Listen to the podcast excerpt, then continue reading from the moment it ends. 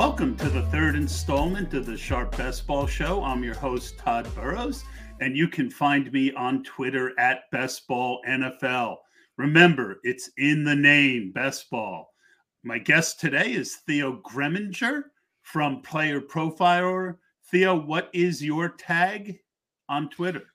You can find me at the OG Fantasy. I normally have that handy and I don't, so my apologies. And today we are going to go through some of the important takeaways, mostly about veterans, and we'll do some other stuff and just challenge each other. My article this week was about ch- challenging your biases. And Theo is a big high stakes player, a, a, player. There's not that many players that I respect. I, I hate to say it that way, but there's there's not that many that I feel are you know, really, really good. There, there's there definitely are, but Theo is one of them. He is a true grinder, a true professional. He was on the Goat District podcast for a number of years. He's still doing the Goat District pod, as well as player profiler, as well as raising a family. And he is the man in this industry who most resembles Brock Lesnar. I appreciate that as well. And and I'll say, Tod, we, are getting ready to square off in a in a big one shortly because we've got the hardway draft that's coming up. Uh, you know, wherever the end of the month. I think um, it's June first. Well, yeah, and, June first. And that, you know, and that is, and that is literally ten killers. That's why it's called the hard way. Yeah, I can't wait to go up against you. It's like it's like going a trip to the dentist, but that's one of the most memorable nights of the entire year. Uh, Dwain McFarland's in that draft. Uh, Billy Muzio's in that draft. Dave Hubbard's in that draft. Uh, draft Austin Martin, Abib Agabatoba. Uh, that's and and that that one's going to be a tough one, but uh, I look forward to that. I, I went. I, I made it to the finals the first year, and I haven't gotten close in the next three. Uh, but I focused less and less on season long, and you know I'm I'm knee deep in um, best ball and then all of a sudden it's like, oh, you ready to jump into your one uh, season long draft uh, for the next three months? And oh, by the way, it's against every good person you can think of in the industry. And you're also in our Hardway Dynasty League, so we're draw- drawing you into as many uh, you know formats that that are uncomfortable you as possible, Tod. Yes, so yes, we appreciate that. And, and, and, basically, I feel that I'm pretty good at those formats. Also, I just don't do them. I try and keep my focus uh, because I'm old and I get tired easily. I try and keep my focus. I'm not a young gun like you anymore, Theo. Yeah, it's it's tough, uh, but I love bouncing between the formats. I love redraft. I love dynasty. I love best ball. And for me, I think I get sharpened by, in all three when I do all three. So maybe uh you know I, the bandwidth thing will eventually catch up to me, Tod. But but I love them all. Last year, I actually had a really good um, season long. Um, both my main events made it. Um, you know, I, I cashed in both of those. They both made it to the to the playoffs. Um, and I I made the playoffs in seven out of 10 in general of my leagues. Uh, you know, so uh, I, I, did very well last year. I, I, I, was a little more focused and I cut down from like 20 to seven or eight. Um, and I had a partner. So it definitely helps, I think. I know you partner up as well. Yeah, I, I partner up um, in the NFFC on a few teams with with Nelson Sousa, who's a friend of ours and, and a great, great player. Um, I partner up with Dan the number Williamson, two ranked fantasy player of all time behind Chad. He's Nelson's a machine. Well, at and, least and in his own mind. Well, he's he's he's very very good. I you know he again is. like you, I don't want to heap praise on too many people, but I also split teams with Dan Williamson, um, I've split teams in best ball with you. I've split teams with Billy Muzio. Uh, splitting teams is great. Um, I don't. I like you know I like doing my own teams as much as possible, but I like also having some exposure to managers I respect because I do think that that improves your process. When I get a chance to speak to people like you and Billy Muzio about best ball or Dan Williamson about best ball, it it might open up my eyes to to a player that I'm not considering it might also make me question a guy that I'm overly bullish on. So I think that you, at least, even if you're not partnering with people, I think you need to have people you respect no matter what level of fantasy football you're at. It helps when you have people that you can discuss it with and, and go through kind of uh, you know, I know one of your one of your questions, and I thought it was excellent, was about biases. But I think you know when you let me get things, to yeah. that one. Sorry I'm to bury the lead. I'm I do not want to bury the lead here. Just I'm about to. I'm gonna. I'm about to throw that one out at you. Um, and by the way, our best ball teams did very well as far as pass through. And in the uh, FFPC, pass through is really important because you get 300 for every 125 team. I think, if memory serves, out of the seven teams we did, like three advanced and all of them finished in the top four. We just didn't hit the luck in the playoff weeks. I remember we had a couple late injuries. That was the COVID year yeah uh, as well so i do talk a lot about the importance of challenging your biases i know from my past not doing so can really hurt as i missed out on Cooper Kupp two years ago you you started giving us your thoughts on biases and and i would like to know um, other than challenging them like we're going to do today uh, do you have any other ways because I, i've mentioned this before and if people listen to this pod throughout the year they're going to hear me say it a hundred times. The hardest part of fantasy football is to take in information and process it, really listen to it, but not be pushed around by things either. How do you handle that? And would you agree it's the hardest part of this whole thing? Yeah, I mean, bias is is such a interesting word because we grind so hard to try to identify ADP values and the players that we think can be the most advantageous for our builds. And we sometimes get to the point where we get a, a take lock where we think that this guy is such a such an extreme value that there's no other way to go.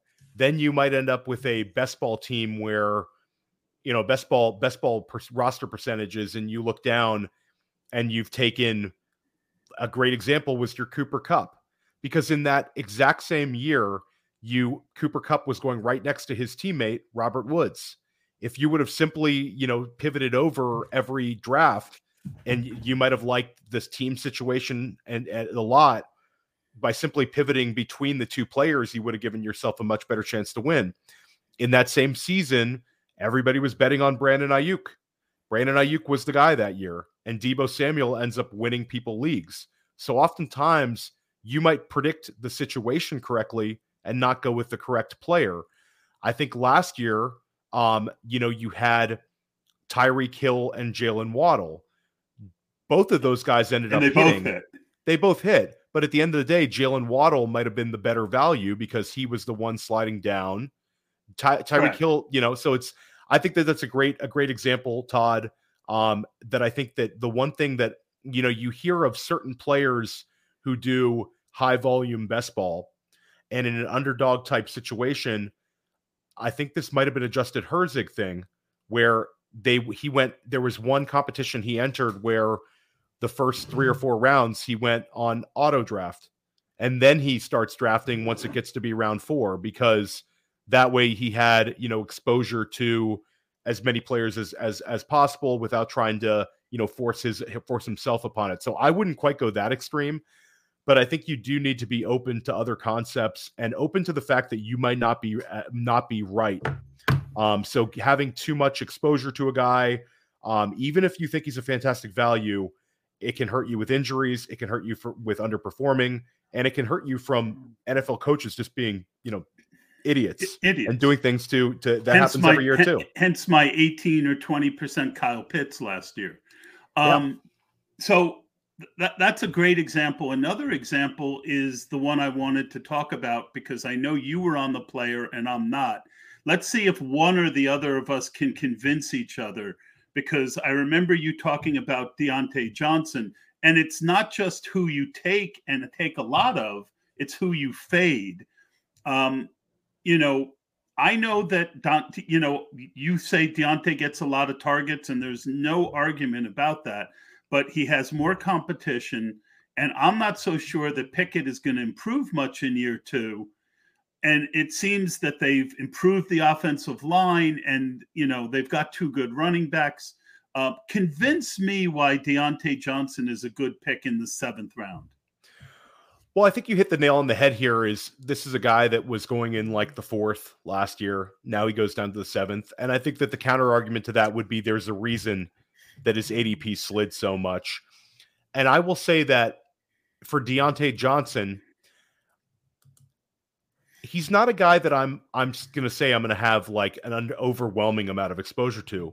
But I think when he presents himself in the seventh round, he's proven himself time and time again in terms of target share in terms of number of targets.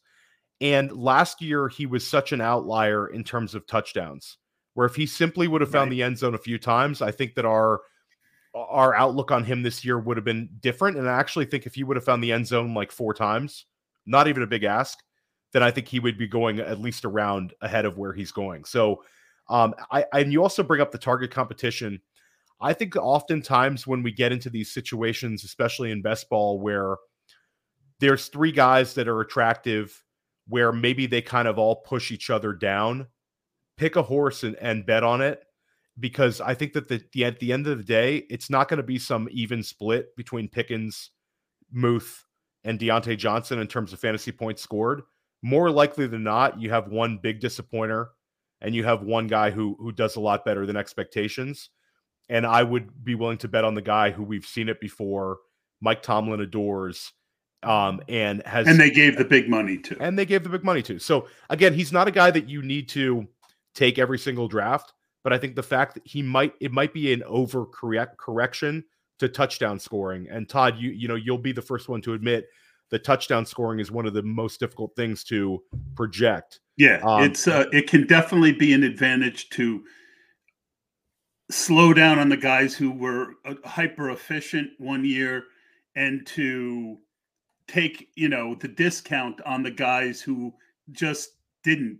Um, but i'm going to read you a couple things. And again this is the example that i want to use of how talented people can check their biases against each other. And you don't even need to say at the end you've convinced me you've not convinced me because what you need to do is go back and think about what the other person said and make sure that you're still comfortable with your decision because it's just as bad when someone talks you off someone you don't like and then they fail and you're like oh why did i let him talk me off him?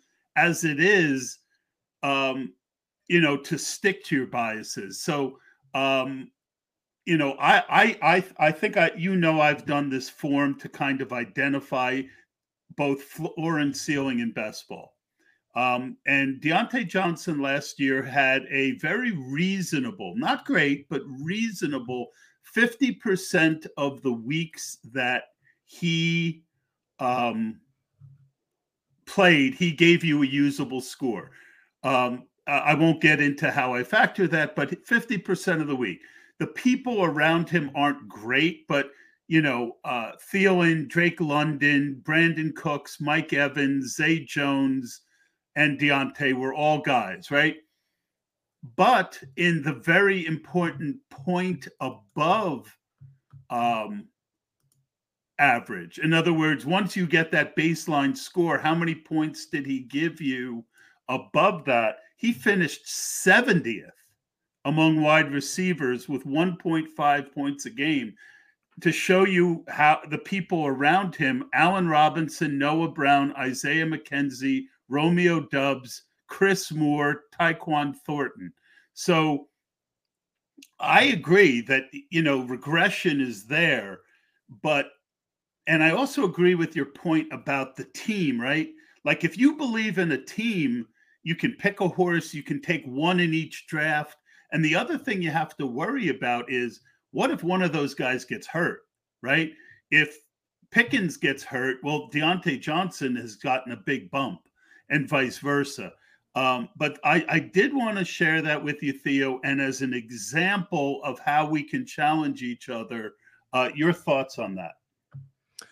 No, I think that's a great way of looking at it. Is you know, of course, the players around them. Uh, I, and I just, I just, while you were talking, I looked at the underdog ADP. Um, and Tod, I, like, I, I, I may, I may like Jordan Addison and Jahan Dotson just as much uh, if we're going by underdog in terms of like you know right there with Diontae. So Uh, but I, I do think that the one takeaway that we both agree on is looking at teams. And, you know, if, if I like a guy on a team, I should be willing to go with, you know, be willing to be wrong because we have seen this in a, usually, usually in a, it's a situation where if one guy hits, it ends up being a big win. So, and I like your comment about the injury because if if Pickens goes down, or for that matter, if I even think if Najee Harris goes down or Pat Freiermuth goes down, if simply one uh, target getter goes down in that offense, everybody should should expand their roles a little bit, and, and Diontae or, could end up being a double digit target guy every single week. Or if Pickens has a better year than I anticipate, you have to leave room for things to happen that you're not expecting. That's a big part of biases, right? My bias is that Pickens isn't going to be very good, right? But what if I'm wrong, right? So typically with guys, and that's why I mix my exposures up, and we'll get to that in a second. But that's where I believe in taking the discount. So if Diontae's in the late sixth, early seventh round, I might not have much, right? Because there's other players there that I, I do like more. But in the eighth round, you know, uh, uh, that's when I try and get my exposure to guys that I don't like as much. And if you if you do volume, Theo, as you know, everyone drops occasionally. Your thoughts on that? Yeah, I think that's a great way of looking at it. And um, you know, Chad, Chad Schroeder has that same approach with with redraft where it might be a guy that you don't like in, in one round, but like everybody's got a price at a certain point. And I think in best ball, it, it, makes a lot of sense, especially when you get to best ball later. Can I throw in one other point there?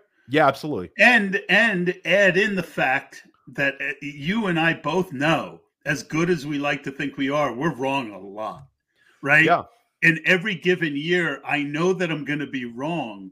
So even that's one way to fight your biases is by forcing yourself to take someone at a discount even though your instinct might be to avoid them completely, just in case you're wrong. And Tod, you also bring up a great point about rounds where the hit rates, a lot of times, you know, when you go down into the seventh, eighth, ninth round, there's a certain player in those rounds where either that's a young player we're projecting to take a leap or it's a veteran who's taken a knock from the year before. There's usually some sort of a flaw. And the deeper you go down, there's more and more flaws or more and more risk. So, you know, getting kind of a take lock uh, uh, in a certain round or being unwilling to take a guy in a certain round, I think that's just the wrong approach. There's guys who smash out of these rounds, but there's also a lot of guys who fail big time. So, not only us failing, but I think just the general ADP range is a fail range. Yeah, I love that, Theo. Um, all right. So, let's talk a little bit about timing. Um, I think we all know that there's an advantage in waiting to start drafting. Um, I know that um, Mike Leone kind of proved that. For best ball, it's even more important because you're giving yourself more injuries to happen by waiting early. But the next two weeks, while ADP settles, to me, is one of the better times to draft during the year. When do you like to draft, Theo? And what are your thoughts about this window of two weeks while ADP settles? I really do enjoy drafting in May and June.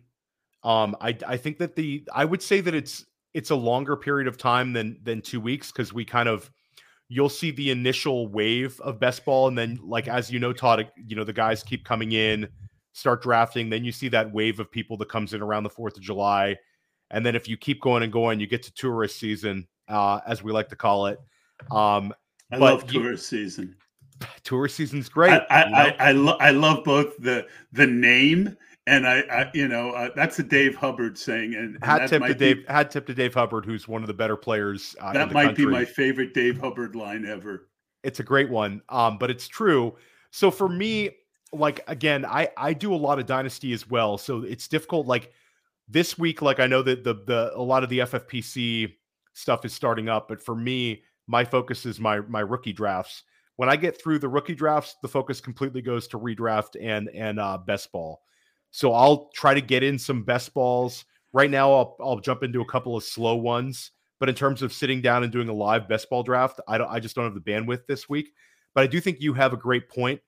There's certain guys that the market hasn't adjusted completely, and you'll end up getting a huge win. Like I'll bring up, I think Jordan Addison is going to rise all summer long. Um, he just gets drafted into a great situation, and I think his ADP will rise and rise and rise and rise. Uh, it might even end up getting to a point where it's too high. But like a guy like that, I think would be great.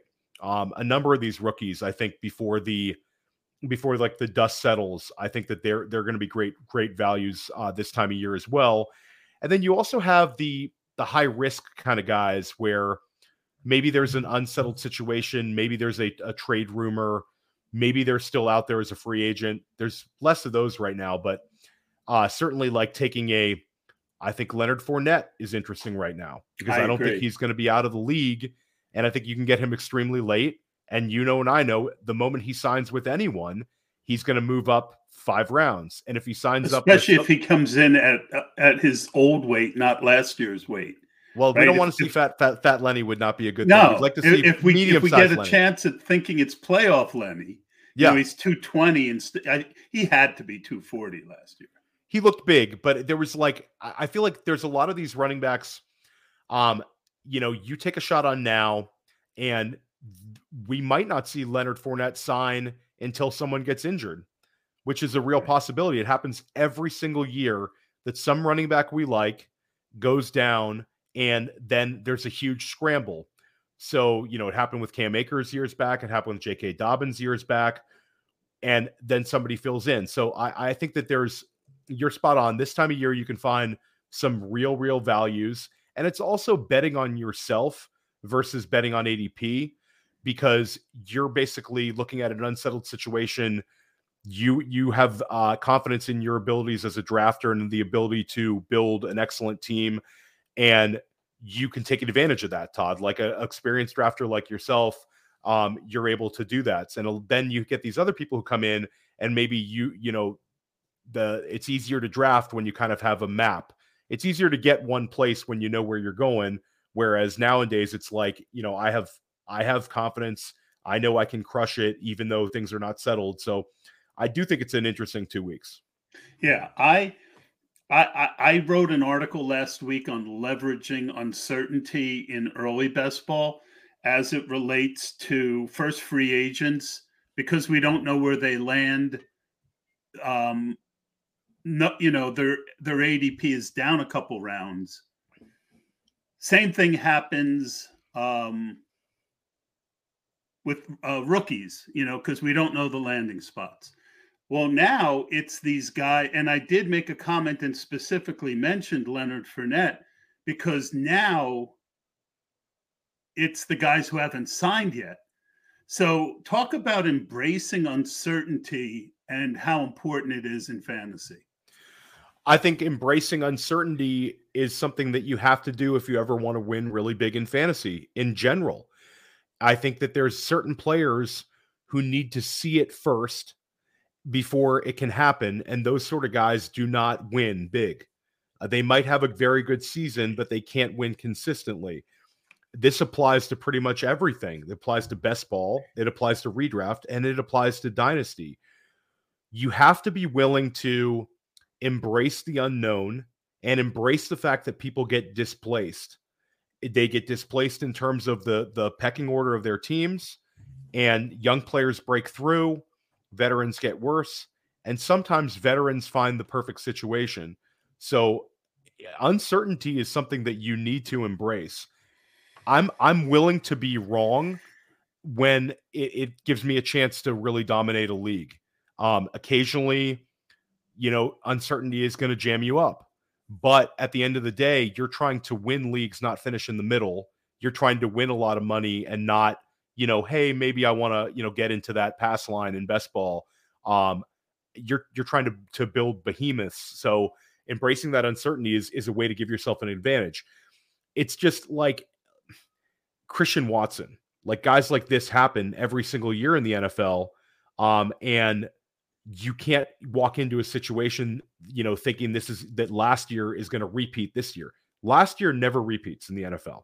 Like there's guys who are going to who did great in 2022 who are going to do great in 2023. But then there, you know, there's going to be guys that were great last year that are going to regress.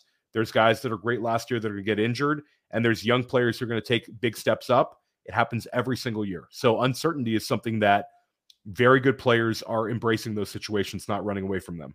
Yeah. And I think going from a guy who dominated his local leagues uh, to playing nationally like we do, that was the biggest thing that I, I, I was good enough just in picking players to be successful in you know playing against buddies or in smaller leagues um, when you get into these national contests where there's a ton of really talented people i had to step up my uncertainty game um, let's move over to some of the ownerships that i have and I want to give you a chance to kind of tell me if some of my heavy owned players you're not on and, and why. And you know ADP. So early, my top quarterbacks were Dak, Watson, Rodgers, and I also had a lot of Fields and Love. Um, my thought process between Dak, Watson, and Rodgers is the top tier really got expensive. You know, guys went from the fourth round to the second round where those guys still are in the seventh to 10th round of drafts. But I think they give me the opportunity, they give me plausible deniability of a top three season. Um, are there any of those five guys you don't like? And what are your thoughts on that? Um, on you know, you mentioned how the draft board changes every year. Um, what what are your thoughts on that strategy to adjust to what we've seen at the quarterback position? You know, it's I don't want to like you know, it's not like I'm coming on your pod and just trying to like compliment you. I, I like the quarterbacks you're hitting. I especially like your Dak and Watson call. I think that Cleveland looks like a team by all of their actions that they're going to be looking to get more aggressive and put Watson in a position to succeed. I think last year was a very distracting year for him, to say the least. Um, everything's kind of cooled down with the off-field stuff, and I think that Cleveland adding Elijah Moore helps a lot. They added Cedric Tillman in the draft, um, which is also going to help.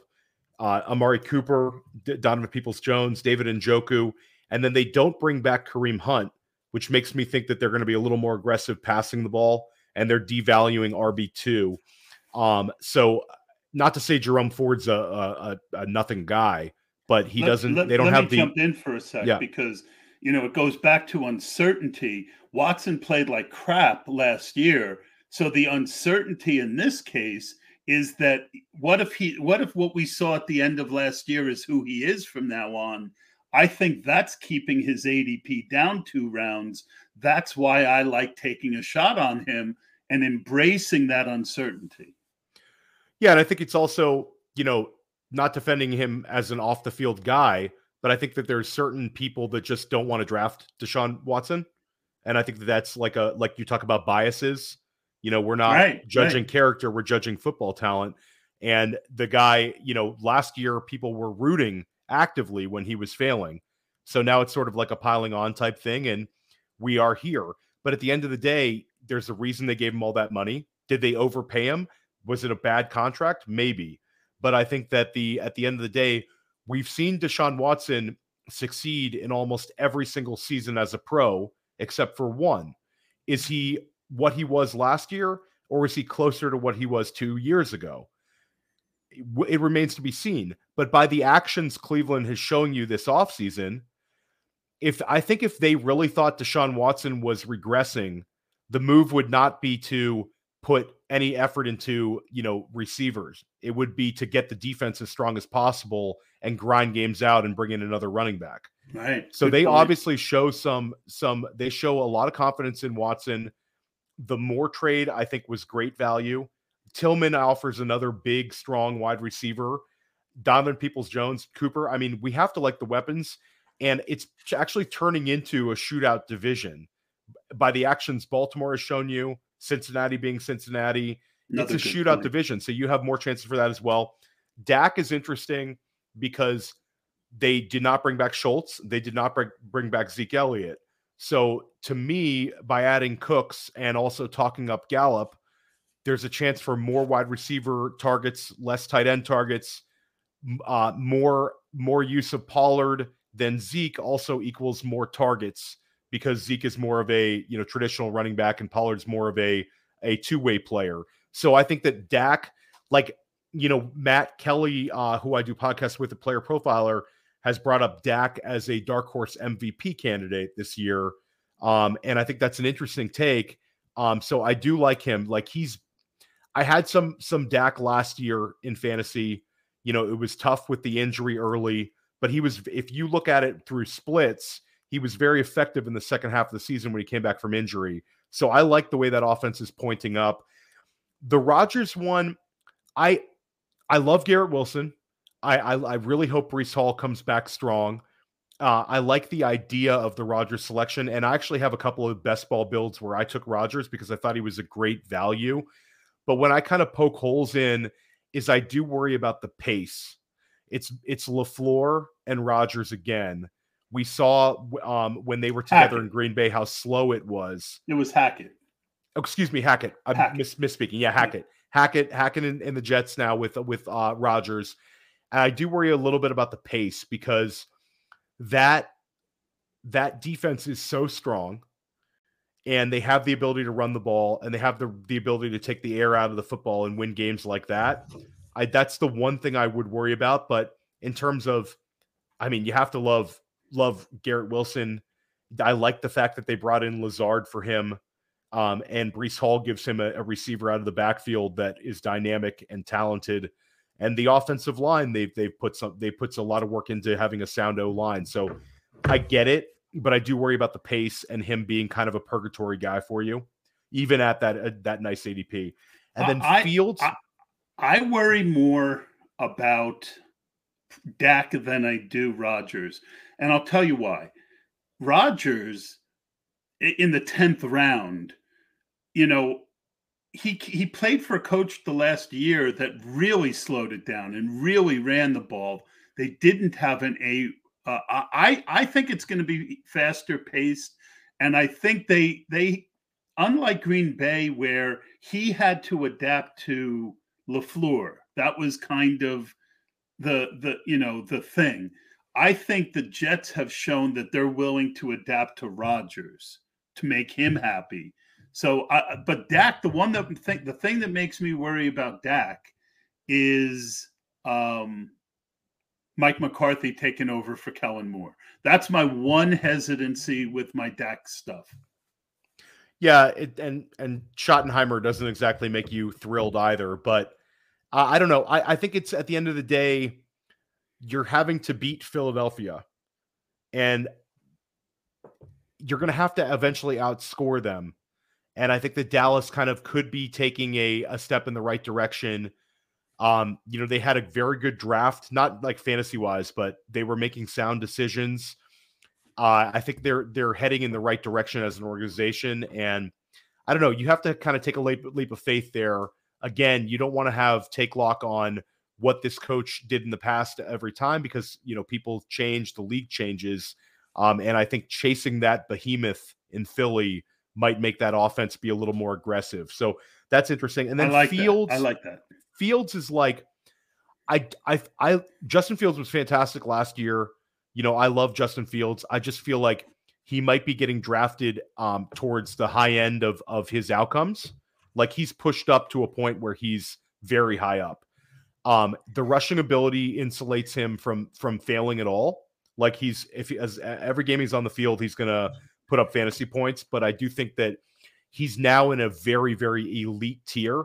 So you're betting on him to return high end numbers when you select him here. That would be my one concern. Even though I've said on the record, I think Chicago um, is an offense that's going to take a massive step forward, and they certainly added a a real you know number one target in DJ Moore for him. So the one argument could be the fact that they've put they put a lot into improving the weapons around fields. Maybe they take a little bit of the pressure off him, and that might lead to slightly less rushing and slightly less work inside the red zone as a rusher. But you know, he's fine. But I like the Jordan Love one a lot. Um, and I think the draft helped you. Well, it, it was it was you, taking Rodgers and Love was leveraging uncertainty. The blackjack split on both of them. Blackjack split. Yeah, yeah, it yeah. was. I, am going to move on. Uh, I think we covered that pretty darn good. I will say that most of my fields was when he was in the fourth round, and once the DJ Moore got there, he moved back up into the third. Um, but I'm going to throw a couple. I'm going to throw a couple fields numbers back at you. I took out the five game. You know how after five games they they let him loose. Yeah. Right.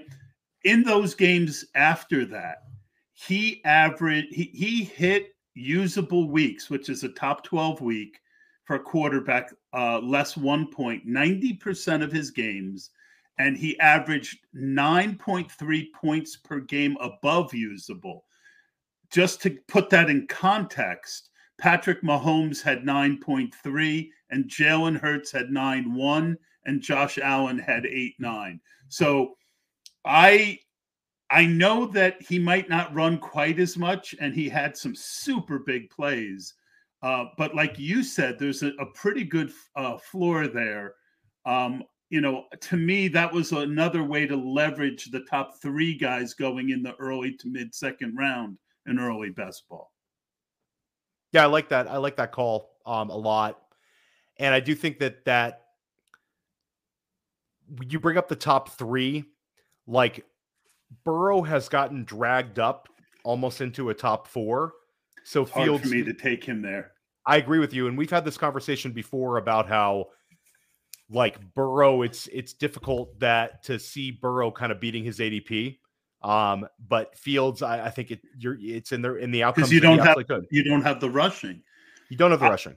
I would rather take a shot on Herbert at his ADP because he kind of profiles very similar to Burrow, uh, but you get him two two rounds later. Yeah, that's a, if you want to look at it like that, it's like Herbert's the arbitrage play to Burrow. Fields would be On the arbitrage play quarterbacks, to, yeah, and Fields would be your Hurts arbitrage. So yeah, and and that that's a great way to put it that I hadn't thought of. Uh, let's move on to a couple things because we got about twelve minutes left. Sure. Um, let's um, let's talk about some uh, you know we want to hit the rookies because we just had the draft. I think i did mention next week we're going to have both ryan mccrystal from sharp football analysis and shane hallamon to deep dive the rookies. Awesome. Um, and they're both phenomenal at that. And we also want to give adp a chance to settle before we do our rookie because this is a best ball podcast.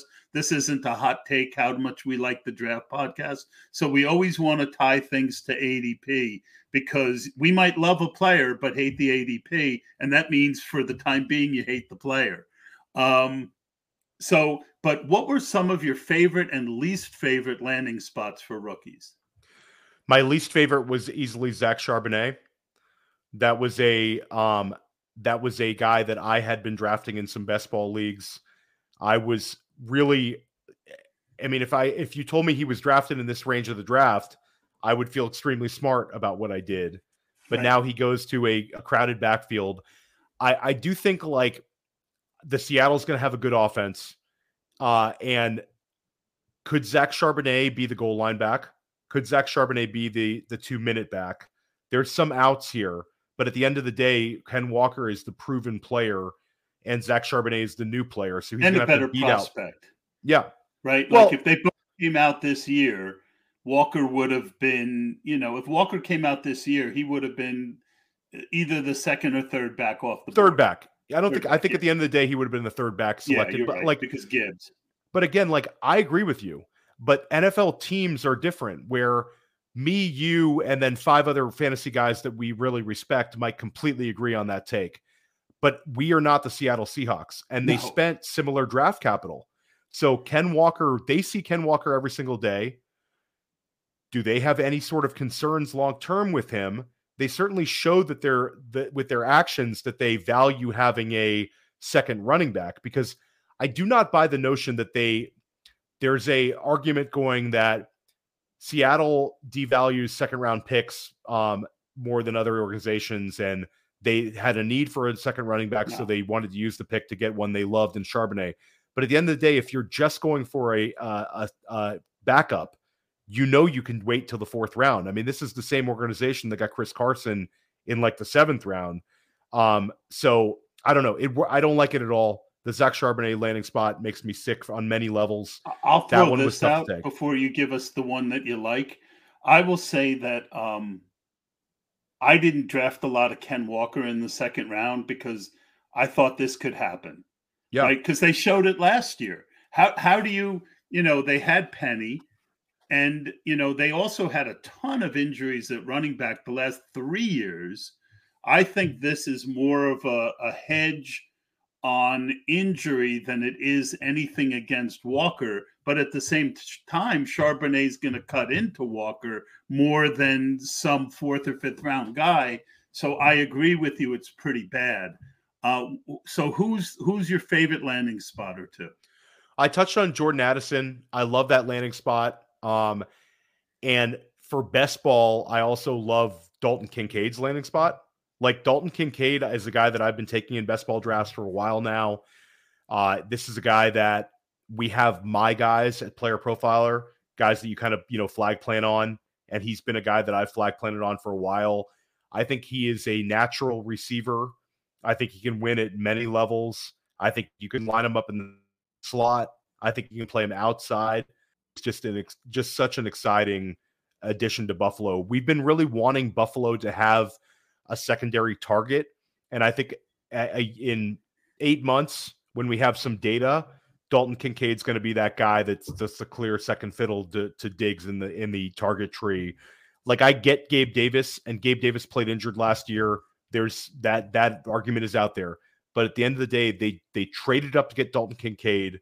They did not make a move to trade up and get one of these wide receivers. They went and got the move tight end.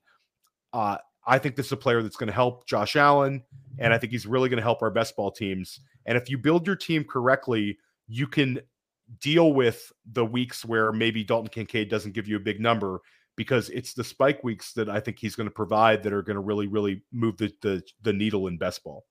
That's a very interesting take. I have been taking Isaiah Likely and um, Jelani Woods, two second year guys with a ton of talent. I do like Kincaid, the player. I don't know if I agree on all your takeaways there. And, and I'm starting to see him 13th, 14th round. And just my history is, even, and I do like Kincaid. I liked his tape, but rookie tight ends, I. I would, you know, if you fade them once they get up around the 12th, 13th round, you're going to win more years than you lose and I do think they like uh, Shakir in the slot. So I think your take is definitely possible. Something I'm going to consider, and um, that, that's my thought. Uh, I definitely want to cover a couple of the biggest things with veterans, and the biggest one, Theo, for fantasy purposes, was the DeAndre Swift trade. How do you see that backfield working out? And I'm going to put you on the spot and ask you give me the earliest round you'd be willing to draft each one of these three guys in best ball drafts.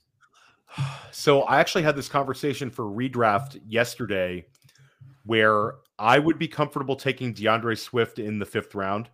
And I think that would probably apply for best ball as well. Uh, in best ball, I'm actually less concerned about Swift than I would in redraft because I do think he's going to give us very big spike weeks and I think he's insulated where his he's going to have weeks where his floor is going to be a very safe one to bet on. Whereas I think Penny, who's obviously going to go later than Swift now, I think Penny is going to have way more variance in his weekly scoring. I think Penny could have like a big week, and then he could have a week where he's you know giving you a, a five six pointer.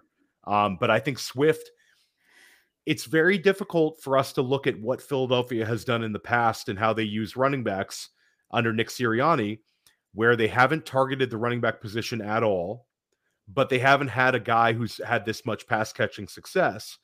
And one person said, Well, Theo, you're wrong. Miles Sanders was a 50 catch guy and they had him on the roster, but not under Sirianni. It was under Reich. Right. So, like Swift, you go out and get him, and, and we look at, at Swift for what he's done as a as a professional, he's averaged five targets a game. So even if that takes a hit, he's still at like probably four plus targets a game. Like even if it takes a a twenty percent hit on his on his uh you know career. So I like Swift a lot. If if he goes steams up too high, Tod, I'm probably out. But if I can get him in the fifth, I'm I'm okay with it. I think he's the kind of back that beats in the dead zone. And then for Penny, um, I think Penny's going to be somewhat attractive now um, because if you build your team correctly, then you can put up with the low scoring weeks because I think those big spike weeks are are going to help you. And DeAndre Swift has missed games every year.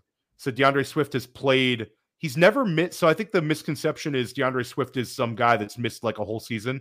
He's never played less than 13 games in a year, but that's still there.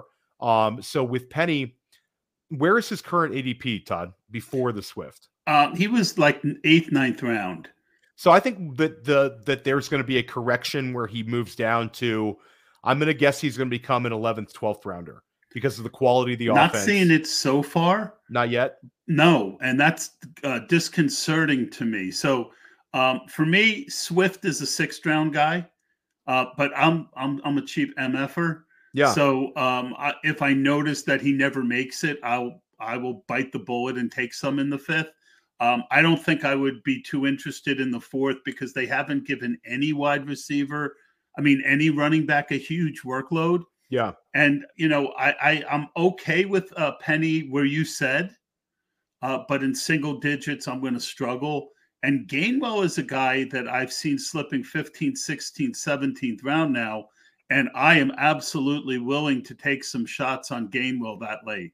I was actually going to say like that's that's I was going to bring up Gainwell because Gainwell's probably the big best ball winner here because if he slides down into that range, I think that one thing that's important and it's one thing that you and Justin Herzig and a lot of people I really respect for best ball uh, always bring up is those last few rounds, especially in like an underdog type setting or an FFPC slim. A lot of people treat those as like swing for the fences type picks Whereas a guy like Gainwell is really the kind of guy that's going to help you because he's going to have those floor weeks um, mixed in with a few nice, you know, spike weeks where he's the kind of guy that's going to really help you move through. Where some people might be chasing a third string, second string running back that has no path. We know that Gainwell is a Sirianni guy. There's going to be Gainwell weeks, no matter how this backfield shakes out. And you've got two injury prone guys in front yeah. of him. So yeah. I, I'm going to sum up for you my whole theory on drafting in one sentence. It's I look for guy talented guys who have a floor where they're being drafted. Now, what do you need out of that 15, 16, 17, 18th round? You're really looking for three or four usable weeks, right? But with an injury, they will get more volume than you expect right so i'm always uh, and not every pick i make i use this but in general my theory is find talented players with a good floor and then find a scenario where they can get you a ceiling because every year we see it theo injury uh, ineffectiveness weird coaching there's all different scenarios where guys who we didn't think would get volume get it but do they have the talent to take advantage of it when they get it? And what is it going to cost you if you don't get it? Are they still going to be, uh, you know, make your squad, uh, you know, uh, uh give your squad a chance to uh, advance? That's my theory. No, I like that a lot. I like that a great deal, and I think that's a that's a very sharp thing to say. And I think that if there's any takeaway from this pod, it's you know what Tod just said with the ways to treat the back the back end of your draft. It's very important. I think the better best ball players really just do a better job of drafting from like rounds 15 through 20. Um, those those are the kind of rounds that can really really help you. And I think a lot of people they treat them as somewhat throwaway rounds or swing for the fences rounds. All right, let's hit two last things. Um, we're both very loquacious, and uh, I do want to get these, especially the first one, because I disagreed with you on this one. And it's funny because we both love the player. Uh, but I saw you say that you thought that Roschon Johnson was going to take over that backfield some point in the mid part of the season. Um, I've just seen too many times the rookie without the high draft capital not even get the chance to do that in year one. And both Khalil Herbert and D'Onta Foreman aren't scrubs, right? If they were scrubs, I would say, yeah, the fourth round guy's so good. Those guys aren't. But I think, eh, you know, Roschon, well, first of all, he's dropping. So I do think he's worth taking where I'm seeing him again 16th, 17th, 18th round, uh, where I was kind of taking him almost every draft, pre draft. Uh, but tell me why you think that Roschon Johnson is going to take over. You know, I, because I want to believe because I've got like 35% early best ball. Well, I think it's interesting because the certain teams are are devaluing the running back position and the draft capital they spend on them. We've seen back-to-back seasons of fourth round picks hitting. Michael Carter, two seasons ago, gave you I, I don't have the stats in front of me, but I'm guessing he gave me five or six, you know, top 20 weeks. Like he had a, he had one, I know he had one week where he was the RB1 overall, and he had several other weeks where he was very helpful. That was not for an entire season, of course. Then last year you saw Dameon Pierce, similar to Rosh- Roschon Johnson in, in multiple ways, where uh, they were strong runners from big schools, had some weight on them and he ends up in the fourth round and not on day two. Some people brush that aside. He ends up in Houston and he runs for you know close to a thousand yards, and he was you know very good on point per game basis. Uh, then you have this year where Roschon Johnson I thought would go on day two, so maybe I have a little bit of bias here, but I, I was, do love I the, praying, but I I love I love you know it's not too, it's not I, I've been disappointed too many times, Theo, where where the teams just don't see what we see. But again, it's a fourth round pick. It's not a seventh round. It's pick. not bad. And I think that the fourth round is interesting because you have a you you basically have the night um the night be, the night the draft ends and then that that time period before where you have a plan.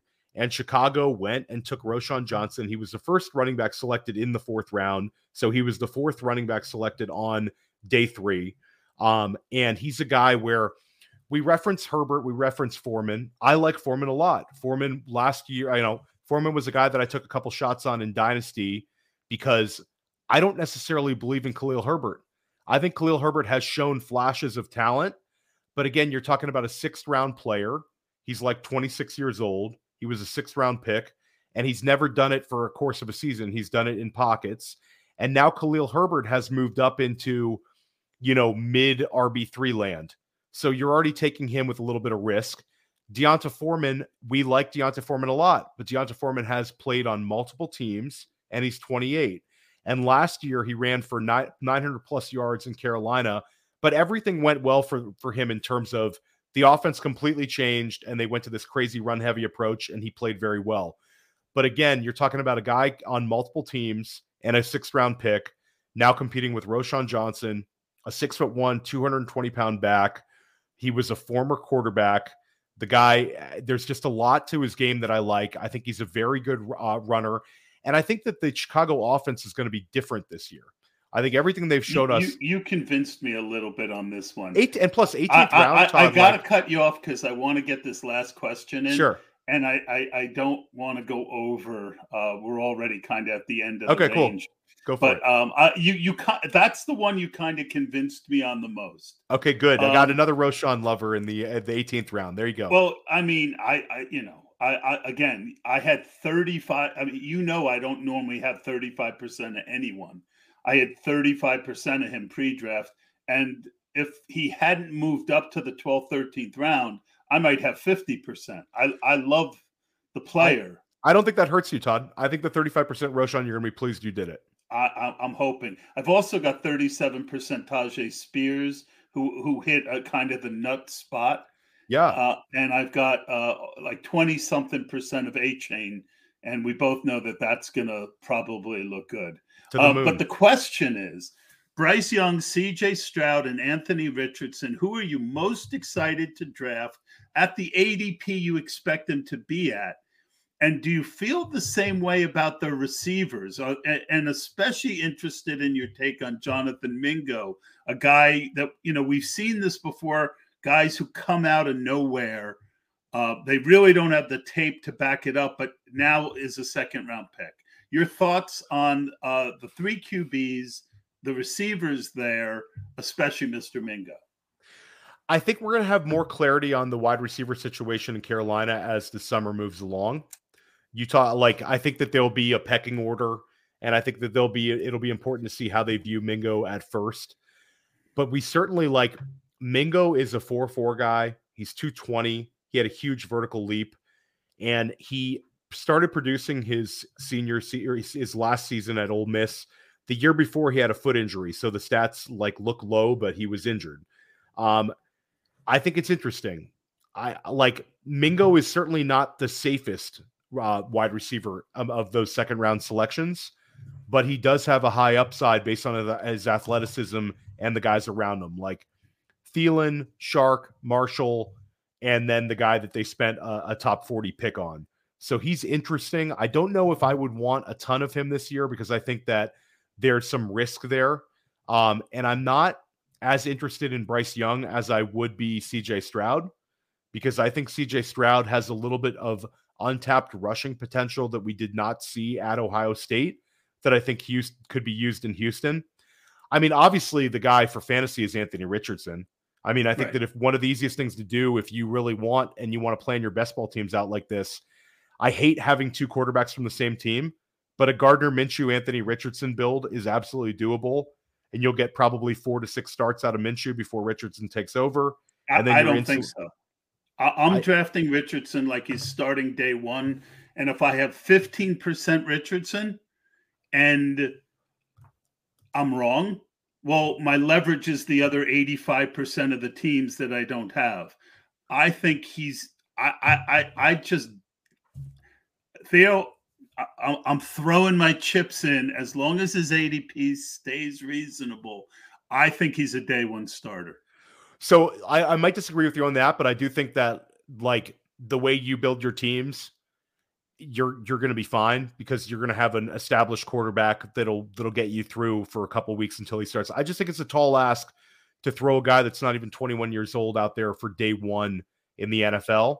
I think okay. that they they want him to succeed and I think they're okay with Minshew for a few games. But again, like I'm with you. Like Anthony Richardson, even if he's a bad NFL quarterback, is going to be a good fantasy quarterback.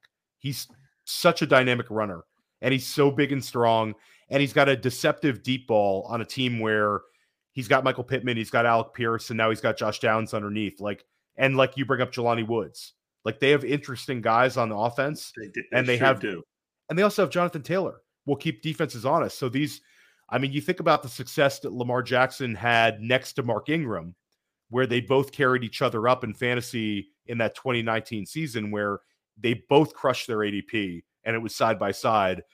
I mean, it's hard for Taylor to really crush his ADP, but you could see Taylor have a very good season and Anthony Richardson have a good fantasy season right next to one another. Yeah. And and they also took um Josh Downs. Well, yeah, and I I love that landing spot for Downs. I mean, and I Evan Hull that, is Evan Hull is a as a Evan Hull is an interesting 20th round type guy now in best ball too, Tod, because Evan Hull is I think going to be the I think he's going to be win the backup job. Um, I think he'll be the handcuff to Taylor. And Hull has a, a, a ridiculous athletic profile, and he can catch passes. So like he's he's an interesting guy. I was they had a great looking, draft. I was uh, I was more looking. They took Blake Freeland. Their offensive yeah. line let them down last year. Yeah, and they and they spent a fourth on one, and I thought they had taken more. Free, Freeland is an absolute mountain. He's one and of the they biggest. Took, they took one in the late, also Jake Witt. Yeah. Um, I thought they had done a little more, but um, I, am I'm, I'm like you, Theo. I'm pretty pretty excited about the Colts, not from a football standpoint, but from a fantasy standpoint, because their guys are going to be so cheap. Yeah, and they're an interesting team to, to. I mean, they're they're not interesting. They're a very predictable team. I think. I think like Michael Pittman is what he is. You know what the target share is going to be. Uh, Anthony Richardson, you know, is going to run for a lot of yards, and Jonathan Taylor is going to be an effective running back. They're those guys are very, very easy to figure out.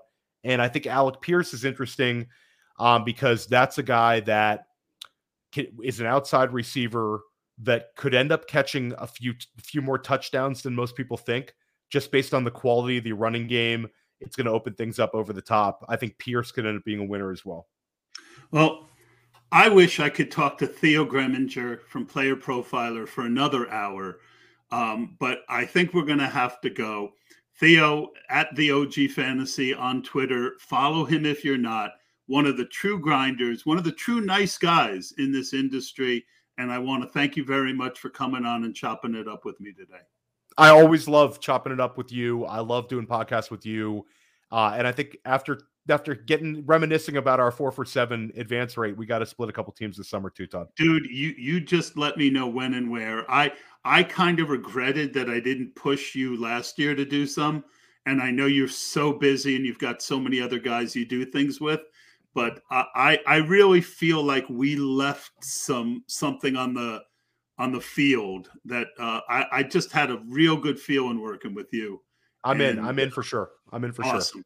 All right, that's going to do it for this week. Thank you, producer Eddie, as well. And we will see you next week when we are going to have Shane Hallam of Draft Countdown, as well as Ryan McCrystal from Sharp Football.